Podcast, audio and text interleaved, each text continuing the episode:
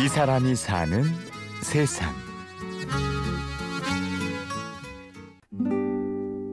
좀 관심이 있어서 오시는 분들도 간혹 계시는데 대부분 오시는 분들은 첫 번째 이유가 내 반려동물과 소통하고 싶어서예요. 저도 그렇게 시작을 했고요.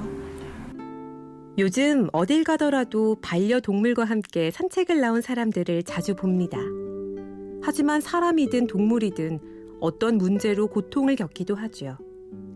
애니멀 커뮤니케이터는 동물들과 교감을 통해 문제를 해결할 수 있도록 도와주는 사람입니다.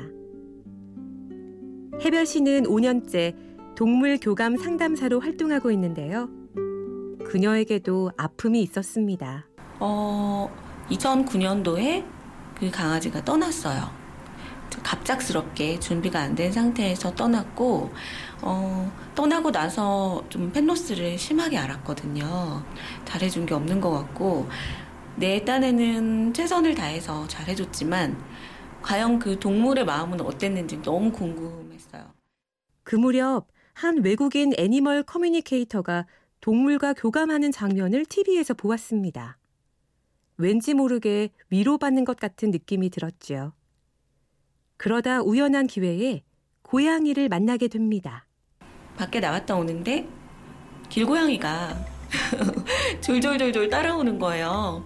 어, 얘네 뭐 먹지?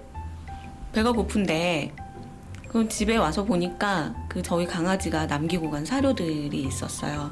그래서 아 이거라도 좀 급하게 주자 해서 그 강아지 사료를 주기 시작한 게 길로 들어서 그렇게 2년 동안 고양이들과 함께 지내며 아픈 마음이 치유되는 걸 느꼈습니다. 그러다 보니 이 아이들이 궁금해지기 시작했죠.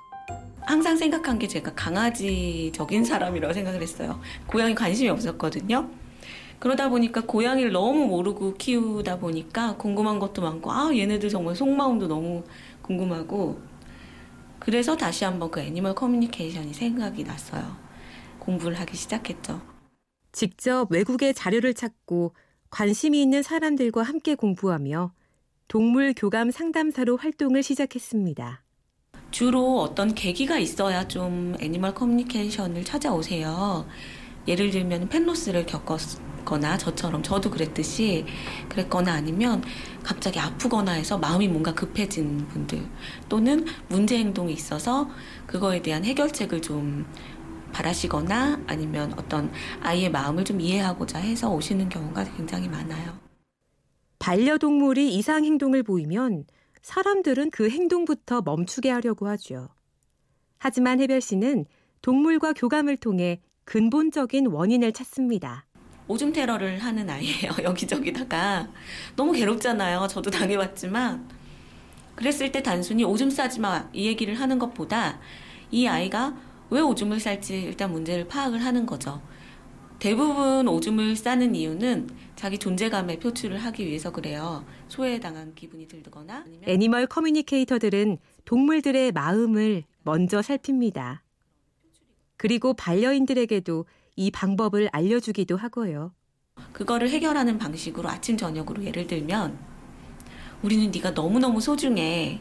집을 비우는 건 뭐 돈을 벌러 이제 그런 행동을 하기 위해서 나가는 거야라든가 그 납득을 해줄 수 있는 문장들을 만들어서 아침 저녁으로 계속 말을 해주라고 하는 거죠. 이게 얘가 통할까? 알아들을까? 일단 그 생각은 접어두고 말해보고 그 변화되는 거를 관찰해보라고 해요. 근데 실제로 표정이 밝아졌어요. 안 하던 애교가 늘었어요. 문제 행동이 사라지면서 동시에 동물들의 표정과 행동에서도 변화가 나타나는데요. 그런 모습을 볼 땐 해별 씨도 보람을 느낍니다. 뭐 해별님만 그거를 할 수 있는 거 아니냐. 뭐 우리가 눈을 보고 말해도 이게 통하는 거냐 정말. 근데 제 대답은 통해요. 너무나 다 알아듣고 있고요. 반려동물은 항상 가족들이 내 얘기를 들어주길 바라고 관심을 가져주길 바라고 말을 걸어주길 바라거든요. 엄마들이 아기가 울면 이게 배가 고파서 우는 건지 아파서 우는 건지 투정을 부리는 건지 뭐 다 느낌으로 알죠. 그게 바로 교감이거든요. 그거랑 똑같다고 생각해요. 동물하고 교감하는 것도. 외국에선 이미 100여 년 전부터 애니멀 커뮤니케이션에 대한 연구가 있었는데요. 국내에선 아직 반려인들 사이에서도 의견이 분분합니다. 그럼에도 더 나은 관계를 위해 매일 상담실을 찾는 사람들을 통해서 관심과 사랑만이 함께 살아가는 유일한 방법이라는 걸 깨닫습니다. 어떤 분들은 때리기도 하시고 다른 데 입양 보내고 싶어 하고 상담을 받으러 오셨다가도 어, 그 동물의 마음을 듣고 나면 우는 분들도 많이 계세요. 아, 내가 잘못한 거구나. 내가 이해를 못했는데 얘도 다 이유가 있어서 그렇게 표출한 거구나 해서 이해하고 애가 이 동물이라면 지금 이 상황은 이렇게 보일 텐데라는 그 입장 바꿔서 생각해보는 그런 것들을 많이 시도해 보셨으면 좋겠어요. 이 사람이 사는 세상. 오늘은 반려동물과 교감하는 상담사 해별 씨를 만났습니다. 취재 구성 홍지은, 내레이션 임현주였습니다.